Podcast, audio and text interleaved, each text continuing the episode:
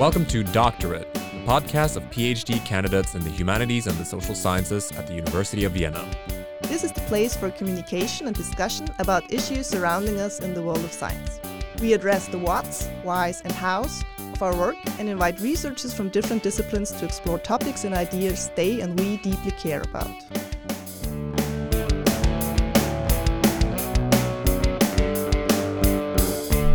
If you're anything like me, you may have thought that among the many things a researcher must do, writing is surely the easiest one.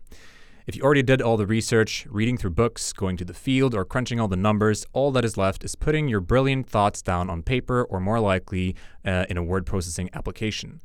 But if you're anything like me, you have surely noticed that's as far from the truth as you can get. Writing can often be the hardest part. Watching a blank page with a cursor blinking in and out, reminding you that the time is passing, deadlines are approaching, and you're not writing anything, it can be a soul crushing experience. If this sounds familiar, don't be afraid. We're here to help you. In today's episode of Doctor it, we're talking to doctoral candidates Timo Aava and Sophie Minihold about the topic of writing. So, uh, welcome so much to uh, the podcast, both both to our uh, listeners and and to our guests. And we're going to start this podcast episode off with a sort of rapid fire Q and A. I ask some questions, you both answers. I, I suggest Sophie, you go first, and then Timo, you just answer the same question right after. Are, are you guys ready? The first one is going to be very Ready. very easy. This is just to warm up. First one, name. Sophie, Timo, What did you want to become as a child? a vet. A vet. I've forgotten. Three, color of your laptop sleeve. Blue, but I never use it. Black, All right. Favorite breakfast? Porridge. scrambled eggs, nice. Biggest childhood fear? Balloons, air balloons. Air balloons. Yeah, oh my like God. the ones you sit in? Uh, no, no, no, just normal balloons. All right. Freak me out. darkness, Darkness. That's a good one. Where are you when you're not at home and you're not at work? In the climbing hall. In a park when the weather is good, or in a cafe when, the it's weather's rainy. bad. All right. So you're going to a cafe today, I guess. Tea or coffee? Uh, coffee and tea. Can't have both. One of them. Mm, tea. Timo. Coffee in the mornings. All right. Where are you going to spend the summer? Oh, behind my laptop. In Vienna, in Estonia, and partially in the UK. Sea or mountain? Sea. Mountain, Taking notes per hand or computer? Computer. computer, yeah. Most text you've ever written in a day and when?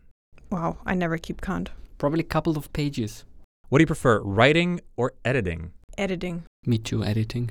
Who or what do you intend to dedicate your thesis to? Myself, actually. That's great. I would say the same. It's very empowering. I like it. Best place to write. On my desk. In the library. What is your thesis about? Keep it short. Voter competence in data driven political advertising. Non-territorial autonomy uh, in Estonia. All right, thank you so much for uh, completing our little uh, rapid fire Q and A. I hope this is gonna give our guests a very good sort of insight into what kind of people you are.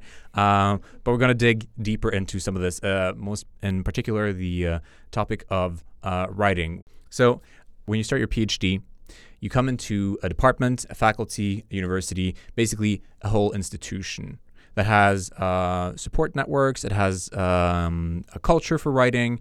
Uh, it is usually a bit different from what we're used to. Uh, all of us came from different places when we came to the University of Vienna and uh, our respective departments.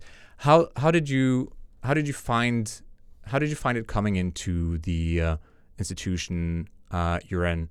It was a bit daunting uh, because first, I, when I started my PhD project, I was uh, working at the Austrian Academy of Sciences of the at the Historical Research Institute, and this was mostly uh, senior scholars and as a very young starting uh, scholar, it was a bit uh, of a challenge. But at the same time, I uh, been working in a smaller research team, and this has been a very supportive environment where we basically meet every week, we discuss our papers, and so this has greatly helped me in my research. How, how is how is the sort of writing culture within your uh, projects? Because I understand that you're working with other people, um, and personally, for me, when I started my project, I have a project alone, and the first period always goes to sort of orienting yourself, right? And then the question is like, when do you start writing? Actually, mm, it's quite a process for me. So I start writing immediately, actually, uh, just brainstorming Mm. on a on a page, um, while developing my focus. So I always write down first drafts and edit it again because I really like editing and writing is daunting. Mm. So I don't know. So you sort of get it out of the way. Exactly. Yeah. So right now, for just for my third paper, actually, um, I tried to immediately have a sort of a structure and fill in, I don't know, the introduction, the theory, the methods, Mm. a little paragraph, just so I have something. So did you did you start sort of writing a, a paper uh, from basically your first day uh, in a way? Um, you mean first day of the PhD? Yeah. Mm, yeah, pretty much. Because I was, because I am part of a project, they were immediately like, okay, you need to uh, create some items for our survey, for a panel survey. And so within the first six weeks, I was in the literature writing down stuff that I want to research and then test in a survey. Oh, that's interesting. How about you, Timo? For me, it was roughly a bit less than two years after I started uh, doing research. I started really uh, drafting uh, chapters, and um, it has its advantages when you start writing later, and it has it has its uh, disadvantages. Uh, but for me, it was I had done research trips to archives, collected materials, and literally, I had returned from my last research trip uh, from Marburg in Germany in February 2020. and then uh, we know uh, all know what happened. Everything was closed. No Yeah. traveling was possible. So then I really started uh, drafting uh, my chapters. But I think also this phase of if you have this in a way possibility or even privilege to explore your research topic, to read a bit here, and there, and orient yourself. It's also a very enjoyable phase. So it, you should really try to enjoy it as much as possible. But I also think that starting to write down your thoughts as soon as possible also Mm. is good. And you can later on always return to them. And but you already have something. How do, how do you feel about uh, you know differentiating between like taking notes and doing writing? Because in my head, I have a bunch of notes on my computer. Uh, God help me if it crashes, you know. And then I have my text. That's a different thing. So I do like note taking and writing. For me, those are two different things. How is that for you? Because I kind of get the feeling that maybe you, Sophie, you you have it more integrated in some way. Yeah, yeah, definitely. Um, basically, I do have two documents. So one is for notes, and then I put the notes in a clean version in a second document. Hmm. That's how I keep them separate. Are you using any like fancy uh, uh, like applications for that? No, I don't. Just Word documents. That works great for you. That does work, yeah. Hmm. How about you? I have tens and tens of documents. Uh, I have notes uh, for mm, archives uh, for each archive uh, where I worked. One file. Then I had uh, uh, one file for each author that I read. And then initially, I also had each chapter of my dissertation in a separate file. Because So- you're a hi- historian, Yes, right? Yes. And I guess uh, that sort of uh, follows with some sort Mhm. of uh, what my uh, friends call professional deformity of cataloging everything and making a, a structured sense. And uh, uh, but anyways, how, how did you find it when you did start writing? When you actually got into it? Because it's it's daunting in the beginning. You're afraid of, or you're sort of worried about how, how am I going to attack this? How am I going to get the angle into this? How am I going to start from having nothing to having something finished? But once you got going, h- how is how is that like? It's quite a liberating feeling once it I'm really in the mood for writing and I feel like I can't really do anything else, but it takes me a really long time to get there. So I'm a big fan of doing making skeletons Mm. sort of things, stuff that I just need to fill in and uh, bullet point lists and these kind of things. So once I'm in, it works. It's ju- I'm just in my flow. Yeah, it's like a, a runner's high kind of uh, Yeah. thing. Yeah, sometimes I get it too, but it's like very unpredictable for me. Oh my god, yes. Yeah, Yeah, I can never plan on it or it's like Yeah, sitting down. I'm gonna this this week. I'm gonna write. I have my skeleton or my notes or whatever. I'm just gonna start writing. I'm gonna get there because I had this experience before one time or two times or whatever, and then it just like doesn't come, and you're just sitting there, you know, watching this cursor blinking, taunting you from the screen. How about you, Timo? How, do you have?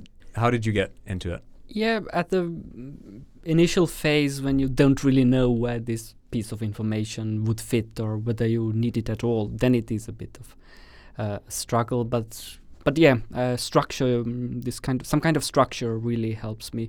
If I have, um, if I'm writing a, a, chapter, then I initially draft some kind of rough structure, which uh, for sure will change uh, as I write, but it helps me to orient myself and even structures within structures. I know that I have a chapter, I have introduction, I have perhaps main subsections, and then divide subsections into some kind of. Sounds very like properly scientific, analytical. Yeah, yeah. I never follow it uh, uh, strictly, but it somehow helps me to have some kind of at least rough yeah. idea where things uh, would fit. Nice. It's nice. It's easier to go somewhere when you know where you're going in a way, right? But I, I also want to talk about like how how it how it works out when you sort of lose your way in a way. You know what I mean? It's like you're, you're sitting there and you're writing and you think when you start, this is gonna go smoothly. I have all my you know data, I have all my material, and you sort of know what you're writing, and then you start writing, and somehow at some point it just stops up and things fall a bit, little bit apart. Like, where do you go? What do you do when you hit a snag? Because I feel like that's that's the thing I was never taught in any like writing class or anything, you know? At this point, I would get up and talk to people, ask them if they have time uh, for me to like brainstorm with them and tell them what I've been reading and what I want to write. And sometimes, or most of the times, just talking to people makes it way more clear for myself what the actual argument is that I want to make. Hmm. So getting up, getting out of my own head and talking with people. Right. But also, you know, like it, it that's it sounds. I'm very happy for you because it sounds like you have a very sort of supportive uh, colleague set of colleagues around you. Uh, do you do you have it the same way? Uh, yeah, I can also, of course, rely on the support of my colleagues. Sometimes for me, uh, it can be a linguistic issue as well mm. because I'm not uh, writing in my first language. And when I have this vague idea somewhere, but I'm unable to formulate it in English, then sometimes I switched to Estonian and I first wrote down these thoughts uh, in Estonian and then moved on to English. And sometimes it just is a sign that I might need a break. Uh, then I change the location. I go from the office to the library, or I just go for a walk. I go for a coffee. Yeah, mm. depending on the problem or uh, where I'm standing, different uh, methods uh, work. Do you ever use people around you that are non-academics in a way? Because I feel like oftentimes if I'm stuck on a thing and I ask an academic, they're gonna be like, "No, this is perfect. This looks great," and it's just like the most abstract piece of shit that you ever written, and they're like, "No, no, no, this this reads fine." Uh, sometimes you know I, I like to uh, ask my my siblings or, or you know like my mom or my dad or or whatever and they they might be like yeah this is good but I don't understand this part because they have this sort of humility uh, in a way that it's like you you got to remember that yeah, you're an academic, but you're also writing for ideally for other people as well. And I think a lot of academics also lie when they say they understand things. That's my suspicion, at least. Well, for me, it's a bit difficult because I can't really. Um, well, I can't tell my parents about what I'm doing, but they're non-academics, so it's really difficult for them to grasp what I'm doing. Um, of course, I want to write as easily as possible, but some concept you just need to have some background information for that to under- for for it to understand it. Um, so with my parents, I hardly ever um, talk about my research, but I do talk uh, with my boyfriend, for example, about my research and ask him if it makes sense. So, uh, today's guests, uh, as every single previous guest, also brought some objects with them today to uh, to show to you or talk uh, about with you, our dear guest. And uh, first up, Timo, why don't you uh, show us? You don't, you didn't really bring your object because it would be um, noisy. That's one thing, but it's also quite sort of hefty to carry around. But you brought a picture. Can you describe what that picture is? Yeah, I have a picture of a cupboard uh, in my office full of empty uh, mineral water water uh, bottles. And um, why I brought this is that you know when you uh, write, when you work, uh, everybody has something that they snack, something they need. Uh, to be motivated. And for me, in particular, in the um, intensive writing period last summer, then this mineral water was something that was very good to rely on to, s- to support me in this, which is also a physical thing to do, yeah. to write and to sit down. How many bottles is that? Like 30, 40, 50? Around 30, but I think a couple of times I already returned uh, some of the bottles. So the overall amount um, amount was uh, much bigger actually. I don't know about you, but for me, it's uh, if I drink uh, water during uh, a writing session, I have this uh, dual sort of uh, dilemma in my head. One is if I don't drink any water, I'm going to get dehydrated. My brain is going to shrink, and I'm going to get a headache, and I can't write. On the other hand, if I drink too much water, I'm going to have to go like have a bathroom break every 10 minutes or something. How does that? do, do you think about these things when you? Yeah, and this actually shows what kind of writer type I am. I'm actually quite mobile. I like stand up every 30 minutes or so to grab another glass of water, to grab a cup of tea, to go uh, to the restroom, to grab a snack, and somehow this like standing up and moving around a bit. Uh, Getting a bit of yeah, yeah, circulation, helps basically. helps me helps me and to get my things uh, thoughts uh, going. Yeah. Yeah, how's that for you, Sophie? Same, really. Like, I always have three drinks minimum on my table. So, coffee, tea or water, and then a smoothie. So, I also need to get up every, I don't know, half an hour for sure. But it's good. I don't know, keeps me keeps me dynamic and fresh. So, Yeah. I really like it to have this choice as well. All right, Sophie, what did you bring with you today? I brought actually a quite lame object, in my opinion, but it keeps me sane. It's my headphones, um, noise canceling headphones. I'm in an office with four other people, so I really need to have my own space, and I create my own space if I have my headphones on. Mm. And then I listen to some a website that's called myNoise. Ooh, That's where a guy mynoise.com. myNoise. dot com. Yeah, um, that's, yeah. I'm not sponsored, but it's awesome. You should really check it out. Um, they have certain soundscapes. For example, I listen to Morning Forest. It's called Ooh. where birds are chirping and I don't know, like owls are hooting. Mm. You told me that you're from uh, Lower Austria. Yeah. Is it like a, a thing that sort of brings you back? Yeah, yeah. I think it is connected, Mm. and actually just really calms me down and puts me in sort of a meditative state. That's great. I wonder what that sound would be for me, but I guess I can find that on myNoise. Yeah, you can. I mean, even if you're into I don't know medieval villages, they have everything there. it's really fun. Interesting. Uh, how many do you share an office with, Timo? Actually, nine. And it's Oh, wow. also an office space where you have to go through this room to get to another room. And uh, it's right next to the uh, shared um, kitchen uh, or um, meeting room. So it can be also, when everybody's there, So there's a lot of busy. traffic. Yeah, a lot yeah. of people going through. You get up every 10 seconds to get a glass of water. and- Yeah, yeah. All right. I mean, it's like you're sitting there and writing, and sometimes you just do it uh, in between your other tasks. You know, you, do like some administrative stuff, you do some uh, archival uh, study, and you just do some notes, you do some writing, you squeeze it in here and there. And sometimes you just like need to find more time dedicated to just the single act of authoring. Uh, and in, in that sort of context, uh, writing retreats. I don't know if they're increasingly popular, but that's my sort of uh, uh, impression on it. Um, maybe it's because I'm coming like later in my PhD and I'm hear more about people saying like, "Oh shit, I gotta finish. Let's do a writing retreat." Uh, I know you, Timo. You organized a, a writing retreat. Uh, how did you come to that sort of uh, idea? I think when I, uh, before starting my PhD, I already had an idea. I knew that some universities organize it, and I always thought that it would be a very nice thing to do.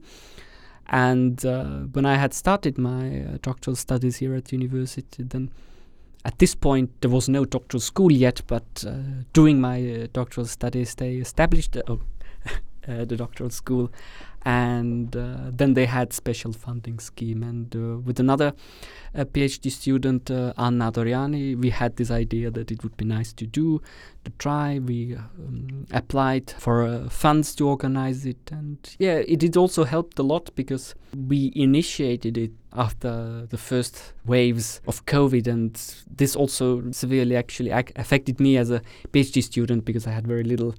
Uh, opportunities It helps to to meet see uh, people's yeah, faces and yeah, talk to people, yeah. Especially after yeah. one or two years of Mhm. isolation. Mhm. Y- Have you have any like uh, experiences with uh, writing retreats? No, unfortunately not. I would have really liked to do one. Um, still would like to do one, Mm. but I don't know if there is anything offered now in the summer. University of Vienna. What are your recommendations if someone wants to do a writing retreat, Timo? I think depending on yeah the structures, but uh, the, I think the University of Vienna Historical Studies Doctoral School still has this funding scheme for events, so this is worth giving it a try. And I don't know whether uh, this, um, which what we launched with Anna, is now turned into some more official, semi-official, permanent thing. But yeah, but it's also always possible to organize it uh, on your own, to go somewhere for a week, uh, for a long weekend, to be away from from uh, daily activities, or with a small group of of uh, your colleagues. Where, where did you go actually? We organized the retreat in a monastery, actually for two reasons. That. Yeah, yeah. There's so many monasteries in Austria, and every single writing retreat is in a monastery. I think that's the sort of single source of Perfect setting. income for monasteries these days is PhD students that are desperate to finish their Yeah. But yeah, monastery in Austria. How did, how, how how is that? Two reasons because first uh, is just they are uh, much cheaper. Uh, hotels in the countryside are much more expensive, and for scholars of humanities, it's much nicer environment. You have some history, you can explore the monastery, uh, you can explore the church. Sometimes also the monks there uh, gave us a short tour. They showed the, us their uh, beautiful library collections. So it is also an inspiring uh, environment. Hmm, it's nice. It's both cheaper and better. Yeah, Yeah. exactly. Sounds like a great setting. But yeah, w- what did you get out of the writing retreat? Like, For me, yeah, I benefited a lot. First, I get to know so many other interesting uh, PhD students and their projects. Uh, and otherwise, I wouldn't have had, uh, let's say, forum where to get to know them. I really also enjoyed the workshops uh, with Dean Dean Vuletic, who was just uh, amazing and inspiring uh, all the students, but also giving really useful practical advice. And I really made uh, progress in uh, drafting the so it's not, not like only about sitting down and writing, but also about uh, making a network in one way, and then Yes. also learning some some techniques.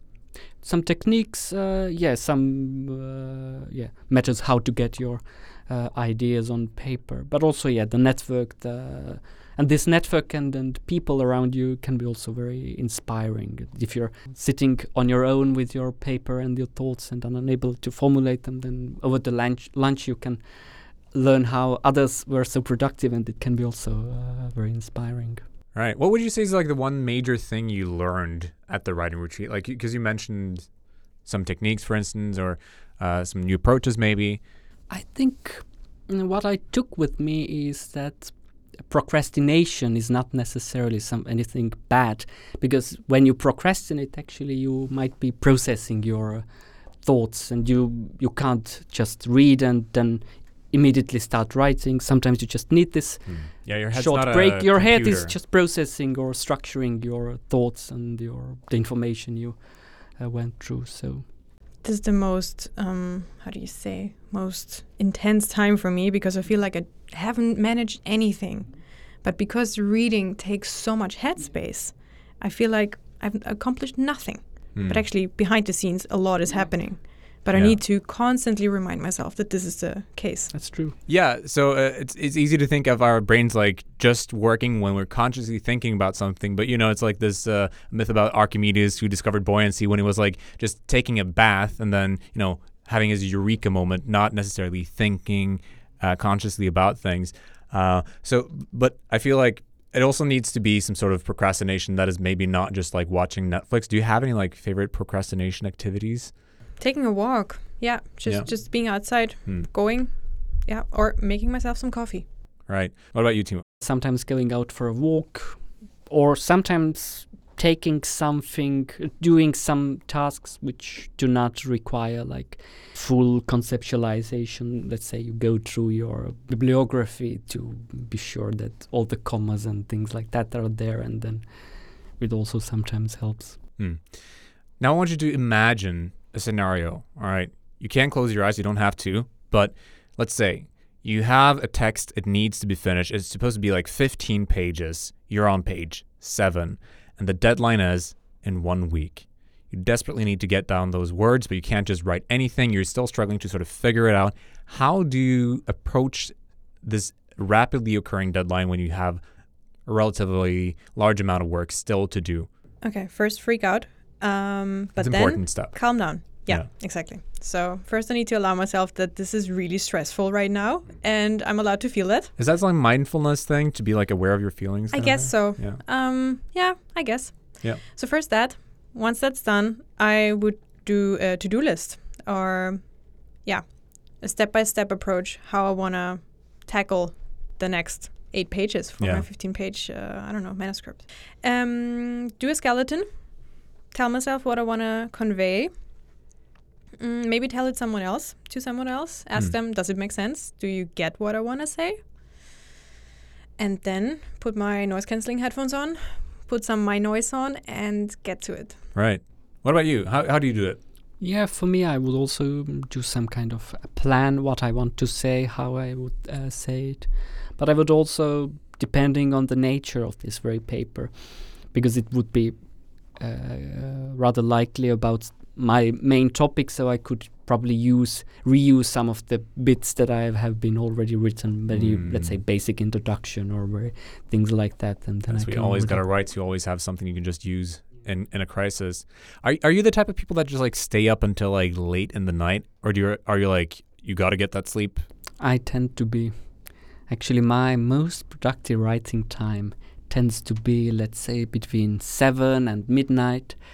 And sometimes I do write during this period, but in, in particular when it's like intensive writing period and I really feel that I'm inspired, I want to uh, write. But at the same time, uh, I also want to kind of separate um, uh, being uh, at work, uh, Yeah. working on my dissertation, and having free time. It's productivity versus work life balance. Yeah, I'm a big nine to five person. I hardly ever work in the evenings, uh, but never on the weekends. Um, yeah, that's really sacred to me. Um, but mostly, if I work at night, like say six, seven, it's only data analysis. So I wouldn't really write comprehensive texts at this time of the day. Would you rather miss a deadline or work on a weekend? Oh, depends what kind of deadline it is, really. Um, I would have to admit work on the weekends rather than miss it. I think it's very important also to have your uh, own free time, uh, relax, uh, spend time with family and friends. Yeah, and getting back to the sort of procrastination thing, right? It's like if you never get time off uh, writing your whatever you're writing, you're not going to get this like free associations happening in the back of your head, and then maybe getting like a, a eureka moment. Hopefully, I mean, uh, those who are lucky enough to uh, ever encounter those. Um, I want to ask you, like, what is your sort of biggest challenge when it comes to writing? Because for me, is keeping on track in a way. Uh, in, in several ways, because uh, one is I start with these skeletons, I start with these notes, I have sort of an imagined way forward, and then I start writing. And you know, you, you get this feeling as well, like sometimes your text just lives its own life, and it takes turns where you didn't sort of uh, see them coming, and then suddenly you catch yourself writing a completely different text, and you've been doing it for like a week, and then you got to like either delete that text or, uh, you know just change it and that's now that's what it's about or, or whatever and i think you know digressing in my own text i think that's a big challenge for me Sometimes deleting big chunks of text is pain. I mean, it's always painful, but Yeah. it's sometimes so necessary. yeah Or what I do, copy and paste it into a different document, so it's not lost, but it's not going to be used here. yeah For me, yeah, also starting the very process and to be sure what I want to say now. Mm. And then at the early phase, it's, you know, you're not fully sure in which direction you should go. This is one thing.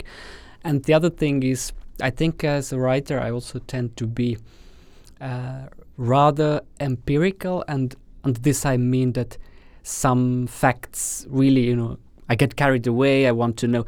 I, uh, I learn about one thing, then I want to learn about the additional thing, and then I tend to be carried away and amass the text with so many uh, uh, details which are not necessarily so important for the broader argument. It should be. Yeah, I should learn how to uh, better handle this situation when to say myself, no, okay, now you have enough. You should work with you have already. i think that's one of the big paradoxes sort of of being an academic is like you have to have this sort of interest and curiosity towards your whatever you're studying and that leads tends to lead you to get carried away and just like well, i should maybe read a little bit more about this.